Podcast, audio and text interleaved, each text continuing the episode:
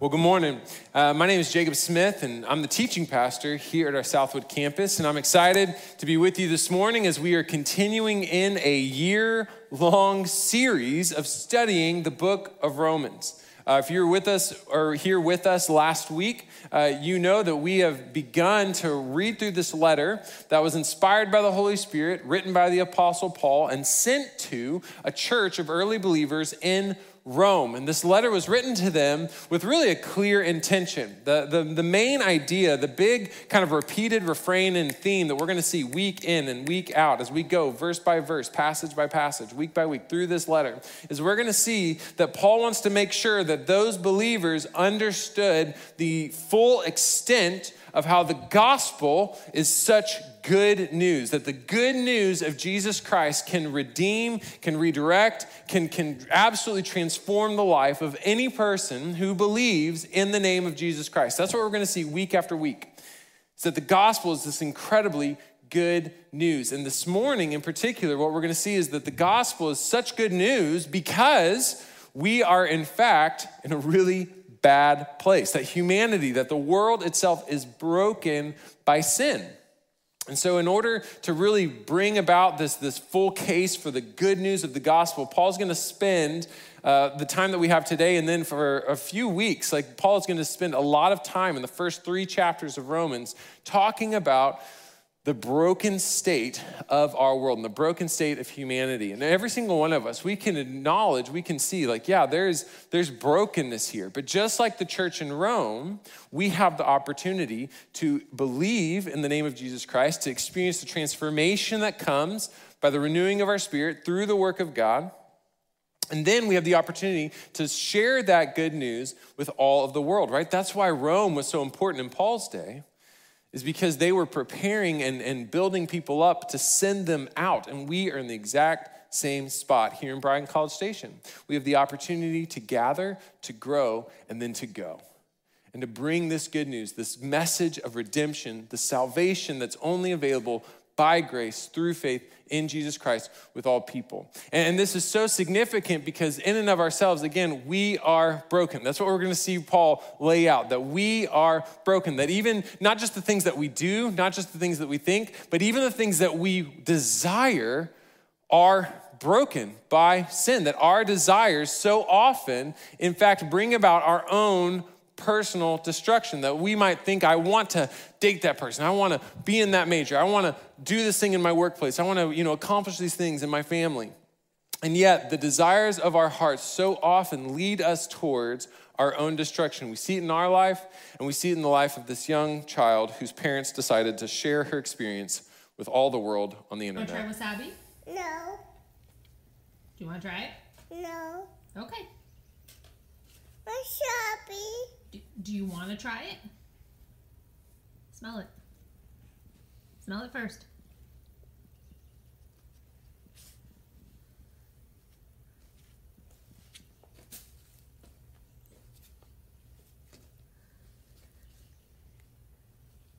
Help.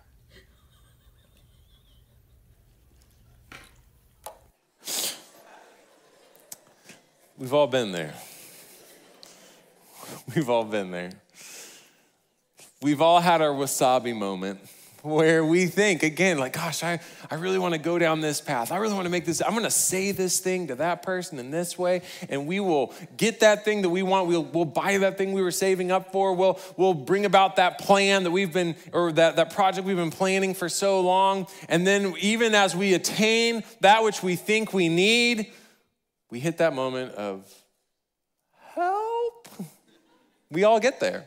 Why? Because our desires are broken, that our desires are often self destructive. And so the good news is that the gospel, the good news of Jesus Christ, it comes in and it transforms, it redeems the way that we think, the way that we feel, and the way that we live. And suddenly the gospel can deliver us from these self destructive tendencies, but only if we are willing to trust in God, that He is God, that we are not right but when we when we accept when we acknowledge that we are broken by sin that we need a savior in jesus christ that is when the lord can perform a mighty work And what Paul's going to lay out is essentially the need that we have for this mighty work in the way that we think, in the way that we feel, and in the way that we live. Or in other words, he says this is going to transform or redeem our wisdom. It transforms our worship and it transforms our work. It affects our head, it affects our heart, and it affects our hands.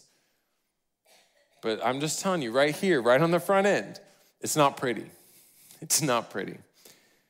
So if you read with me in Romans chapter 1, we're going to be in verses 18 through 32. If you want to go there in your Bible, uh, turn there in your Bible or go there on your phone. We'll also have the verses on the screen.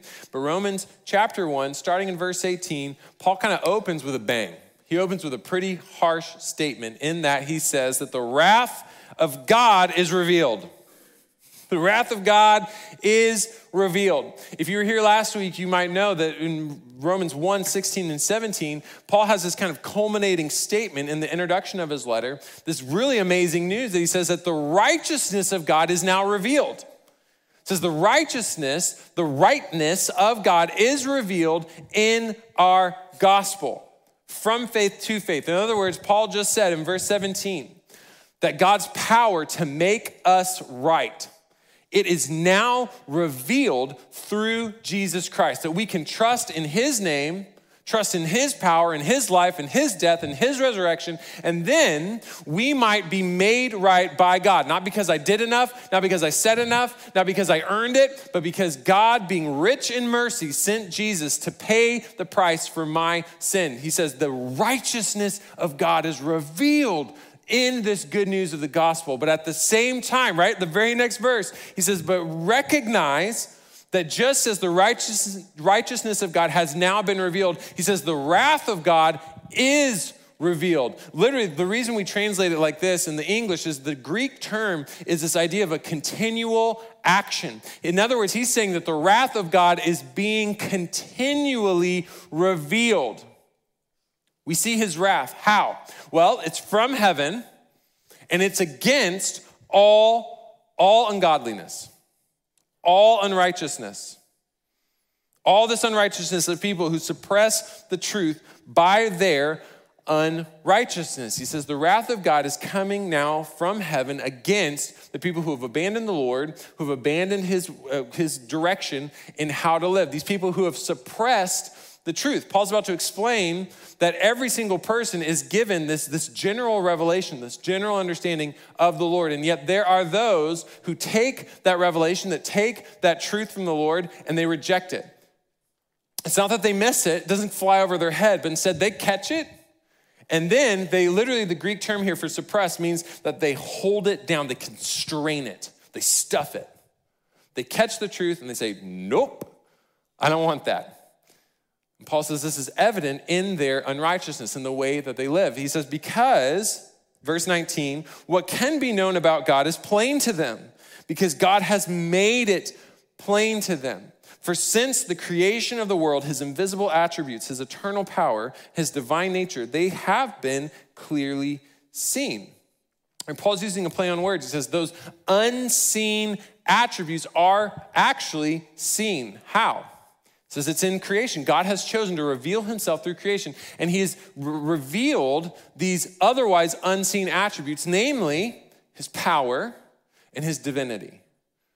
Right? That, that every person on the earth, they can understand in some, on some level, we have been shown this truth that there is one who is powerful and that this one who is almighty, who is all powerful, has this eternal power, is in fact divine. Literally just meaning other than me, right? Not human, not earthly, but instead something other. He says we can see the power and the divinity, the otherness of God in creation because this is what God has intended creation to do. And he says, and because, if you read, read on verse 20, he says, because they are understood through what has been made. So people are without excuse.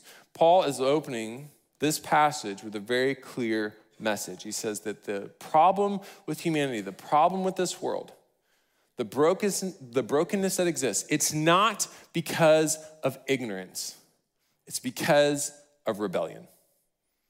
So that's it. we can't make excuses. We can't, we can't say like, well, I just, you know, I didn't know better. Or they make excuses for other people. They, they just don't get, like, they just don't know any better. Paul's saying, no, God has designed all of creation to point towards these attributes of himself, and those who suppress that truth have no excuse. It's not ignorance, it's rebellion. And then he goes on, he says, although that they knew God, verse 21, Although they knew God, they did not glorify him as God or give him thanks, but instead they became futile in their thoughts and their senseless hearts were darkened. It says this rejection of God's revelation, what it does is it leads us to the wrong way of living. He says there's no longer a, a, desire, or people are choosing to not glorify the Lord. In other words, to, to ascribe to him the worth that he deserves. It says they also are refusing to give thanks to the one who deserves it. But instead, as we've emptied our minds, as we've pushed out God from the equation, we become, they became futile. In other words, purposeless. Literally, the term here is purposeless in their thoughts, and their senseless hearts were darkened. The darkening of their heart brought about a moral, basically, aimlessness. So he says the problem with humanity, the problem with our world, it's not ignorance it's rebellion. And this rebellion manifests in that we are denying God what he deserves, namely glory and gratitude. And although, verse 22, although they claimed to be wise, they became fools. And they exchanged the glory of the immortal God for an image resembling mortal human beings or birds or four footed animals or reptiles. This is tragic. Paul says that even in this rebellion, people will claim, "No, I'm, I'm going to like create this new way of living. I don't need God." Right? I, this is the lie that, that the creature, that the creation doesn't need the creator. He says this lie that they've bought into, they are now claiming that their way is best, that this is the wise way, this is the smart way to go. He says, but this attempt at wisdom is actually just foolishness. And he illustrates it by saying they're taking, they're exchanging this is the worst deal in history. He says they're exchanging the glory of the immortal, divine, all powerful God for an image that represents a human, right? A bird, a four footed animal, a reptile.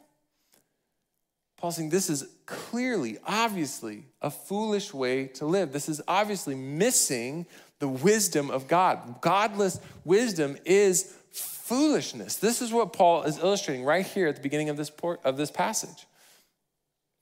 That our attempts at wisdom are, in fact, just foolish. I love that his exam, even in his examples of the carven images of these idols, he starts with what? He starts with the image of a person. Right? We can drive around town. We don't see a lot of, you know, these magnificent idols devoted to four footed animals or reptiles. I mean, if you drive by campus, there's a giant ring right there, and you're like, well, I don't know what that is, right? But there's, generally speaking, not a widespread adherence to worship of creatures. And yet, in our culture, in our world right now, in our own hearts and minds, there is a part of us that wants to elevate what? His first example. We want to elevate people, probably ourselves. As soon as we knock God off the rightful place of ultimate, as soon as we knock him off that, the first thing to step up on that pedestal, I'm telling you, every time, it's us. We want to be God. And this is demonstrated in the way that we think, in the way that we speak, in the way that we act, the laws that we pass, the organizations that we join, the, the causes that we champion. It's an elevation of people over our God. And it's foolish. Paul says it's foolish. I'll tell you, I was a history major at Texas A&M because I knew I was going into ministry, so I was like, whatever, right? So I just, I went into history. And so as a history major, I needed a minor. And I was like, hey, I really am interested in philosophy, right? I was like, this would be really fun. I loved history and stories, and I loved the, the human angle of philosophy. So I took philosophy as a minor, and I took 30 something hours of philosophy courses at A&M. And I'll tell you that through that experience, my main takeaway from learning about ancient and, and modern philosophy is that I was so impressed at the ways that people would get creative in trying to avoid the idea of God. That's really what I saw in philosophy was that we are so good that people are so creative in coming up with these wild ways of thinking, these wild explanations for why the world exists, for why we are who we are, for why things work a certain way. We are so creative in our attempt to circumnavigate the real, revealed truth that God has eternal power and divine attributes. Their uh, divine nature. This is something that we're really good at. One of my favorite, one of my favorite philosophies that I remember learning about that's existed for thousands of years is solipsism. And solipsism is this philosophical belief, again, it's, it's thousands of years old. It says that I am the only conscious being in all of creation, that all of creation actually depends upon my consciousness. In other words, I'm real, you're not. Like you're just figments of my imagination. Prove me wrong, right? That, that's, the, that's, the, that's the stance. And it's literally impossible to argue against, I would say, because it's so wildly unreasonable. But this is a thing that people really have adhered to for thousands of years. Solipsism, they say, you know what? When I go to sleep, everything else just, it's gone. It's gone. If I close my eyes, like, oh, bye. Welcome back, right? That's what that's what solipsism teaches. And this is something that people really do. I, I mean, I see it. I feel like this is a big one with babies. Like, that's what babies are all about, right? They don't know it, but they're like, I'm the only thing that exists. Like, that's what we see in even just young infants. And so we have these reasonings and these philosophies that attempt to circumnavigate the existence of God. And I'll tell you that as I sat in those courses, as I heard those lectures, as I studied those lessons, like, this is foolish. This is, this is wackadoo wild. But it's what we have to do in order to make sense of things without God. If we reject that truth, it leads us down wild, wild paths. And it's tragic. It's, it's, so, it's so terrible and unfulfilling and unsatisfying for those who hold to those beliefs. G.K. Chesterton had a great quote. He's speaking about the problem faced by an atheist, right? A philosophy that says there is no God. He says the worst moment for an atheist is when he's really thankful and has no one to thank. Here he's speaking specifically about seeing like a beautiful sunset or looking out across the ocean. It says you are trapped in this false philosophy that does not fulfill, it does not satisfy, it doesn't actually answer the deepest questions and longings of your heart and your soul. And yet, we get there because our minds are broken, because our hearts are darkened, right? This is what Paul says. He says that the darkness in our hearts manifests and it distorts our minds. This is why so many highly intelligent people completely reject the message of Jesus Christ. That's why Paul would say in other letters that the, the wisdom of God appears as foolishness to the unbelieving world because our minds are destroyed and distorted by the darkness in our hearts. That's why you can't just argue someone into faith. You can't just create this like logical, empirical line of evidence that leads someone to believing in Jesus Christ for the forgiveness, for the forgiveness of their sins. It does not work like that. It requires a transformation of the heart, a heart that only the Lord Himself can change, a heart that must be convicted by the Holy Spirit in order to be to, in order to find that faith in Jesus Christ. This is the reality of our brokenness. It's not something we can fix. It's not something that we can logic away. It's not something that we can argue away. But instead, we are living in this darkness that distorts our thinking. Paul says, This is where we are without the good news of Jesus Christ. We're entrenched in foolishness, dressed up to appear wise. And it means that we just we behave in ways that are illogical. I see this in my home right now. There is just my wife and I we've got three little kids, ages 8, 6 and 4. And we have this, this theme right now in our home where our kids might be doing something they're not supposed to do, right? I say, hey, I need you to go, you know, put your shoes in the shoebox. Like, that's okay, go put your shoes in the shoebox or stop punching your brother in the face, right? Like, just very simple commands. And when they aren't doing this, and I call them out on this, or my wife calls them out on it, and we're like, hey, remember, your shoes don't go in the middle of the living room. They need to go in the shoebox. For whatever reason, right now we're in a season where they so often will just basically explain the thing back to us. So I say, hey, you need to go put your shoes in the box like I told you. And they'll say, no, no, no, I, I just put my shoes here in the living room.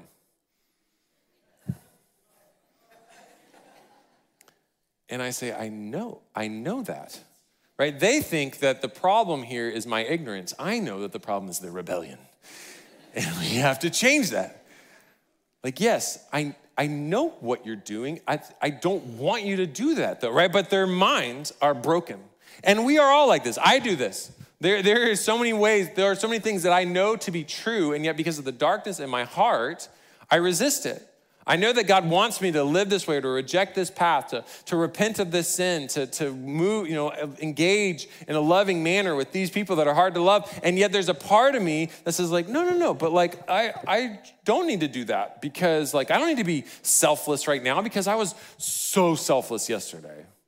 Right? Or of course I can be prideful in this moment because look at all the things I did. And we try to justify unrighteous living because our minds are broken. So, what do we do as followers of Christ? We should be a people who seek true wisdom in God's revelation. God has given us His word, He's given us this world, He's given us community with other people to find the wisdom that He is so readily and abundantly providing for those who simply ask, for those who simply seek. This is why we talk so much here at Southwood about being in the Word of God on your own, to spend time in the Word of the Lord, to spend time in prayer, listening for His wisdom, and not even just seeking wisdom isolated from one another, but seeking wisdom of God in community is so crucial. Because just as God speaks through His Word and through prayer, He speaks through other people, brothers and sisters in Christ. And so we need to be seeking God's wisdom with one another. Otherwise, we fall into this foolish trap of trying to live out our own wisdom, and it does not work. It does not fulfill. It does not succeed when we are counting upon our own strength and our own wisdom and rather than the Lord's, who wants to lead us in the path of righteousness, who wants to lead us towards life, life abundant. Paul says, We have rejected the Lord's wisdom but the gospel can bring us back. In the same way, we have chosen through our decisions to worship incorrectly. Our worship, the desires of our heart, the, the, the thoughts and the, the passions of our souls, these desires, these passions are in fact broken by sin. Our worship is wrong. He starts explaining this in verse 24 right? So he says, We've created these idols, these images, and therefore God gave them over in their desires of their hearts to impurity and to dishonor their bodies among themselves. Literally, the term here for giving over, it's the same term we have what is called the Septuagint. It's the Greek translation of the Old Testament. Even though the Old Testament was written in Hebrew, the, the ancient scholars, they would use a Greek translation of it. We call it the Septuagint.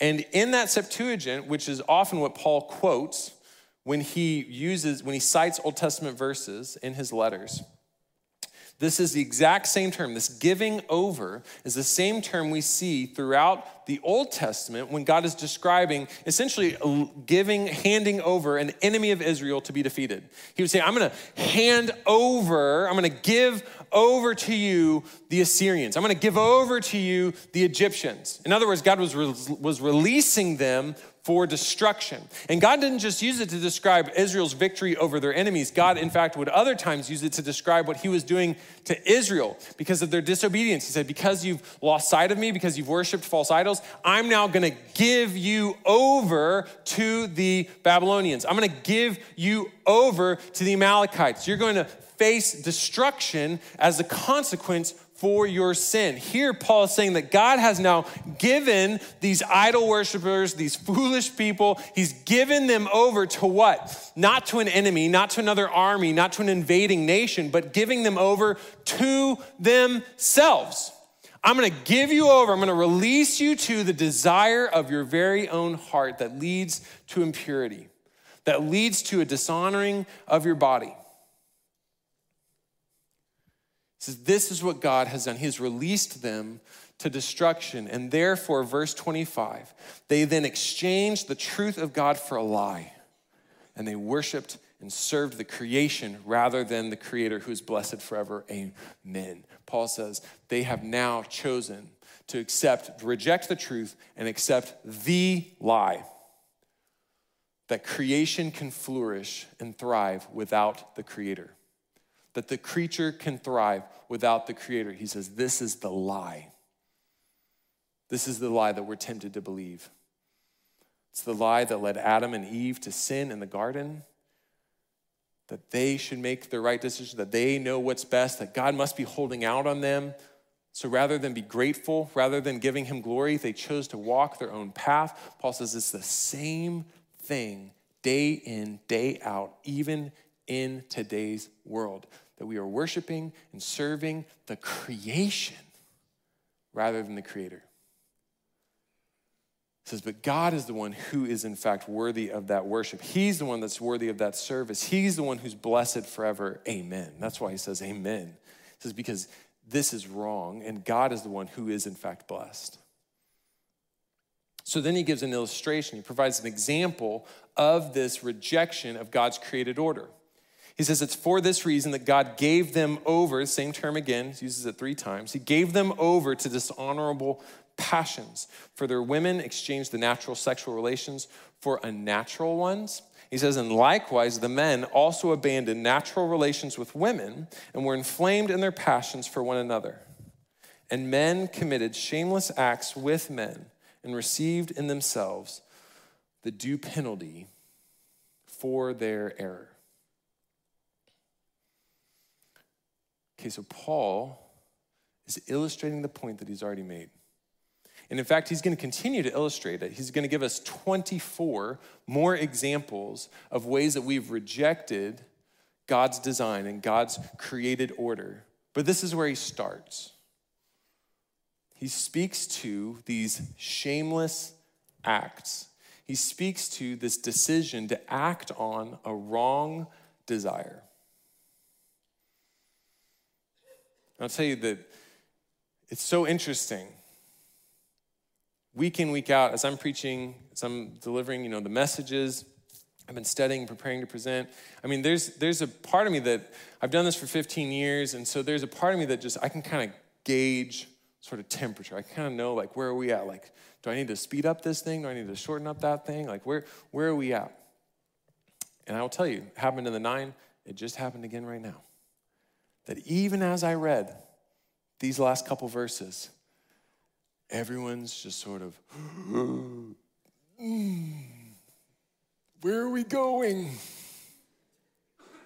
It's a little tense. And it's because the truth of God doesn't hold back. It's because we are meant to live in grace and also in truth. So we're not going to spend a ton of time on these two verses. We've got a lot of else, a lot of other things we need to cover.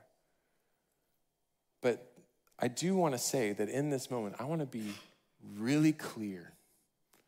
I want to be really compassionate. Because that's who Jesus is, right? The one who came two weeks ago, we read it in John 1. He came in grace and in truth, the fullness of grace, the fullness of truth. We need to be clear, we need to be compassionate. But I'll tell you, when I read this passage in Romans 1, what I find is the clear direction from the Lord that when we take sex outside of his intended use, it brings destruction, it brings despair. God created sex as a beautiful gift that he enacted in Genesis 2. First man, first woman, he brings them together. He says, This is an aspect now of your relationship that you become one spiritually, emotionally, and physically.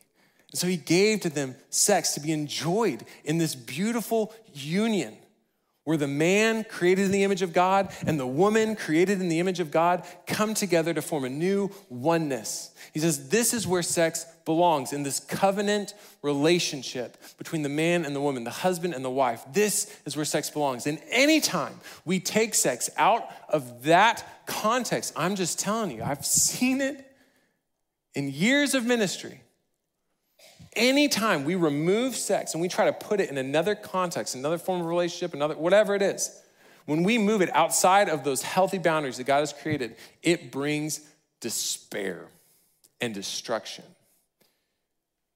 And Paul's going to speak about adultery in general in Romans chapter 2. But here he's starting with another form of adultery.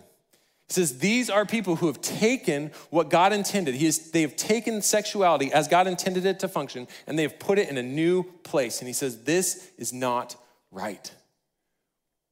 And now, note, he's speaking about the decision to act. He's not speaking about the temptation, the desire. Right? He's going to list, as I said, 24 other things. And we're all tempted at times to be prideful, to be slanderers, to be, uh, you know, uh, to give into all these different vices he's about to list out. He says, but it's the decision to act on that desire. That's what brings penalty. That's where the error lies. And some people, and especially recent years, have tried to approach Romans 1 and they try to make the argument, they say, well, Paul's describing a homosexual practice that was very different from what we understand it to be today. They'll try to make the, they'll, they'll make the argument, they say he's, he's describing um, this, you know, this, this horrific like abuse that would happen in, uh, you know, certain sectors of the Roman Empire. he's describing these, these, these false worship, you know, these, in these other temples, these Roman god temples, they, they had these worship uh, proceed, or ceremonies that involved this like really twisting of sexuality.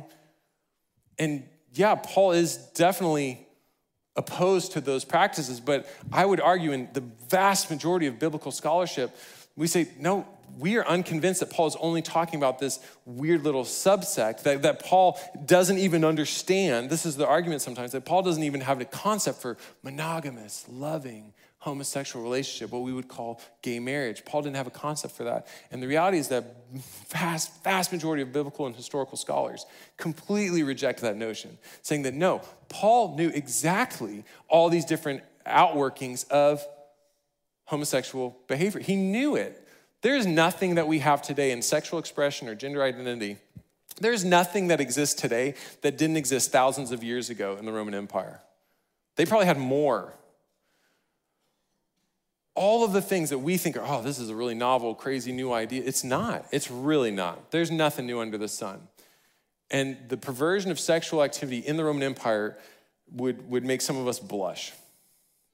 And I think that's even why, and again, where scholars say, you know, it seems to be that Paul's being very intentional, even in that he, is, he describes the women, because that was where there was more often than not in the Roman Empire, that's where there actually were long term monogamous homosexual relationships between women. And Paul says, they're in the wrong, these men are in the wrong. He says it's all a perversion of God's intended order. It's all a shameless act, and it will all bring about the due penalty for its error.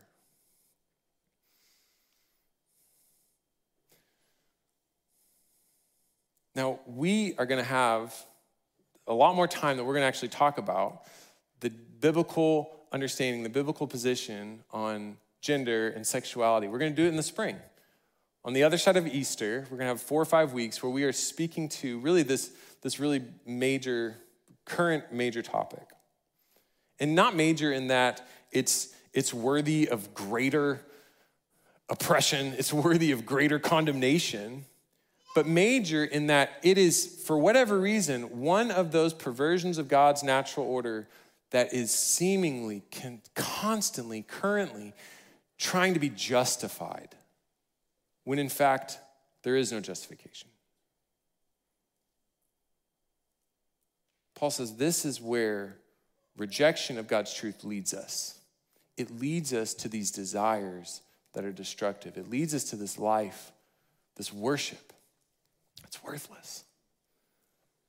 Because these things that we chase after for satisfaction and pleasure and fulfillment, he says they just don't cut it. They just don't get us to where we want to be.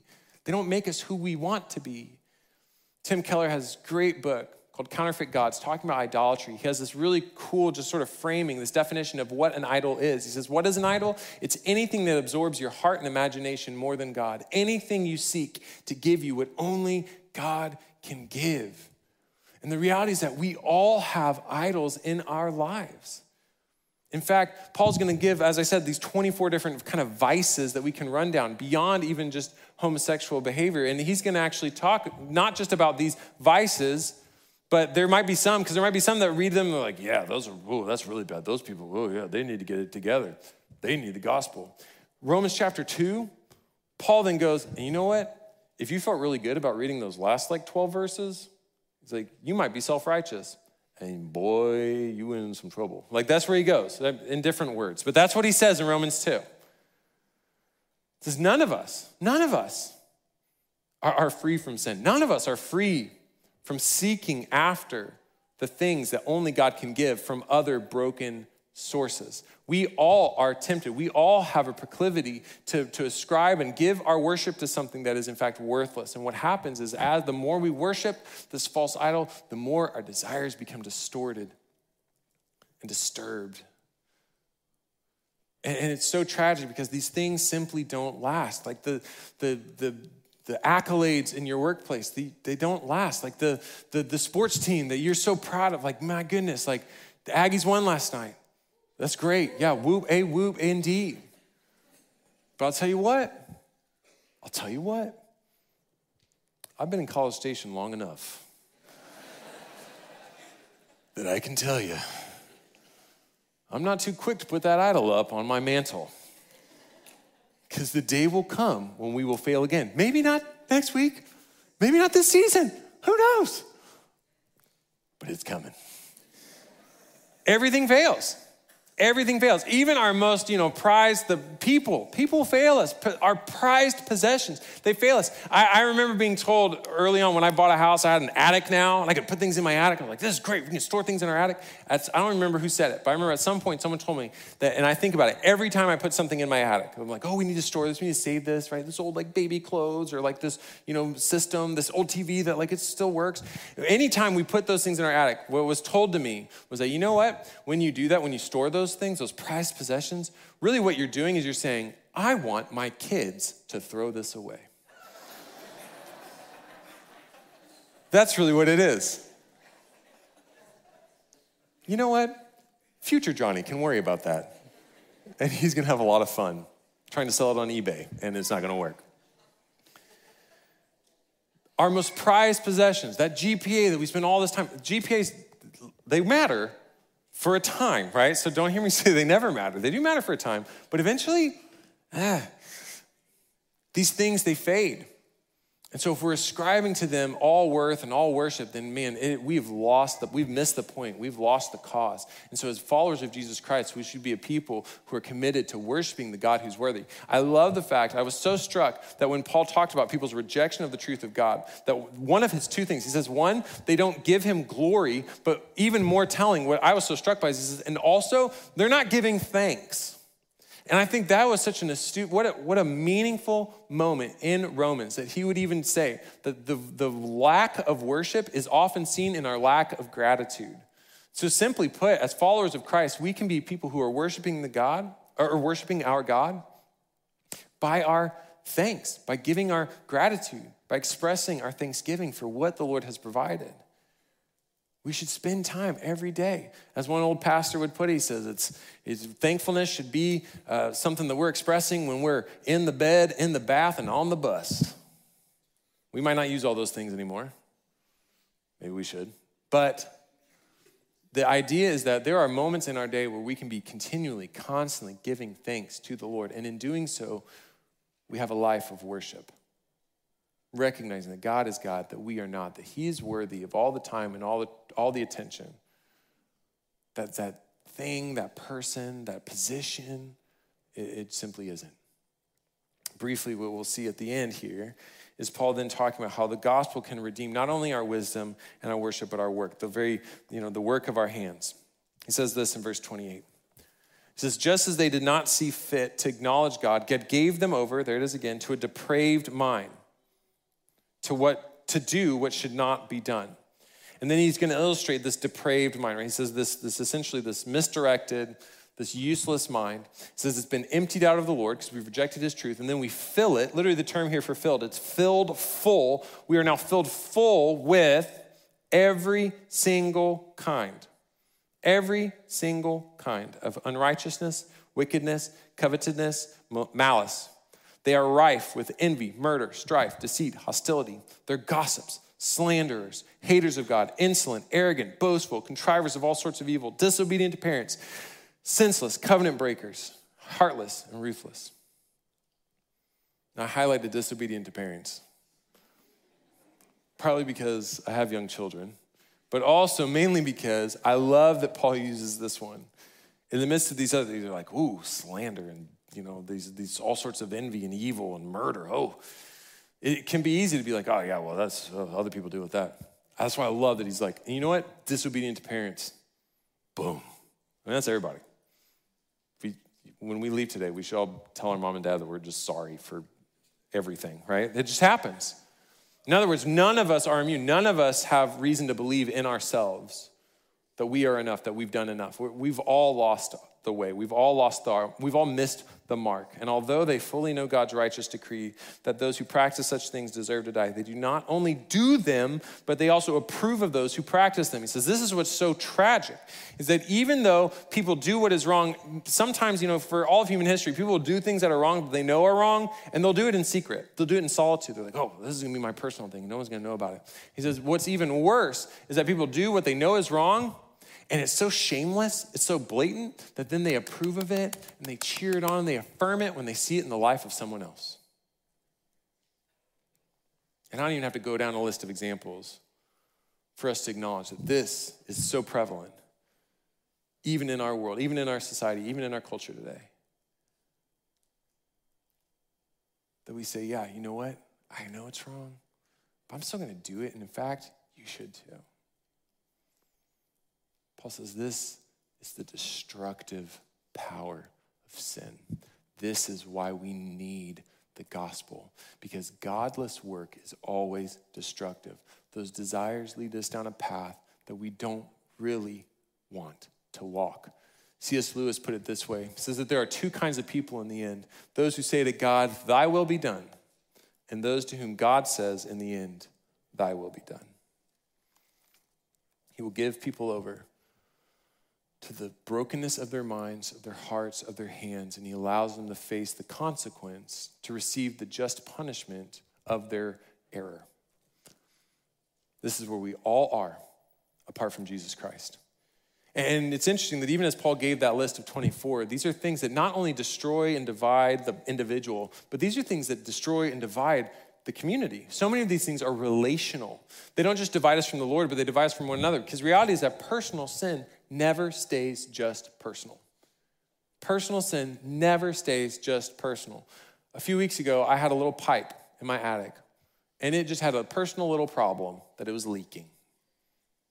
Man, sorry, sorry, pipe, you got this little leak. But over time, that little individual problem became everyone's problem. And then the ceiling in one of our bathrooms collapsed. And some of you might be thinking, wait a second. I was here last week. Jacob, didn't you put this picture up? Didn't I already see this? Didn't I already hear this used in a slightly different way for another illustration? Why, yes. Yes, you did. and I'll tell you why. Because it still works for this. Also, it was so expensive to repair that I legitimately had the thought I said, you know what? For this to be cost effective, I need two illustrations out of this, out of this experience. At minimum. Don't be surprised if this comes up again. Because what seemed to be just a lone little isolated individual personal problem, it in fact became everyone's problem. What we think of as just personal sin, I'm just a little angry. I'm just like, I just get prideful about things. I don't say anything. These personal sins, I'm telling you, it always creates widespread division and destruction. Divides us from the Lord and divides us from one another. Paul says this is what sin does it destroys everything. So we need the gospel. We need this new way, not to work for our own desire, for our own broken depravity, but instead to work for the glory of God, for the good of others. We work for God's glory and our unity. We build up the church, we build up the body of Christ. We work with excellence as unto the Lord. We work with excellence for eternity. We work with excellence for eternity, recognizing that our lives are not our own, recognizing that there's so much more, recognizing that we are dependent not on our own strength and ability, but instead we are people who live because Christ died, right? This is where Paul's bringing us. This is what Paul followed. This is what he's gonna, this is what he's gonna say again in Romans chapter 3. Is that we need, because of this bad news, we need the good news of Jesus Christ. That while we were in the midst of our depravity, our rebellion, while we were enemies of God, Jesus Christ stepped out of heaven and onto earth to live the perfect life that none of us could live to die the death that we all deserve because of our sin. And then he rose on the third day to prove his power and authority over sin, over death, over shame, over guilt, over those mistakes, over the darkening of our hearts, over the destruction of our minds, over the, the, just the distorted ways that we live and think and work. He says, Jesus Christ came that if we call on his name, we're free from those things. That now, if we are in Christ, there's no condemnation, right? We're going to get there in Romans 5. There's no condemnation for those who are in Christ Jesus. Jesus. Because just as death entered through one man and his sin, so too life, eternal life has come through one man, through Jesus Christ, who lived perfectly, who died sacrificially, and who's coming uh, back again victoriously. That's where our hope lies. That's the good news. It's not that we can do better. It's not that we can fix those mistakes. It's not that we can patch up that ceiling that collapsed. The good news is that Christ has done what we could never do.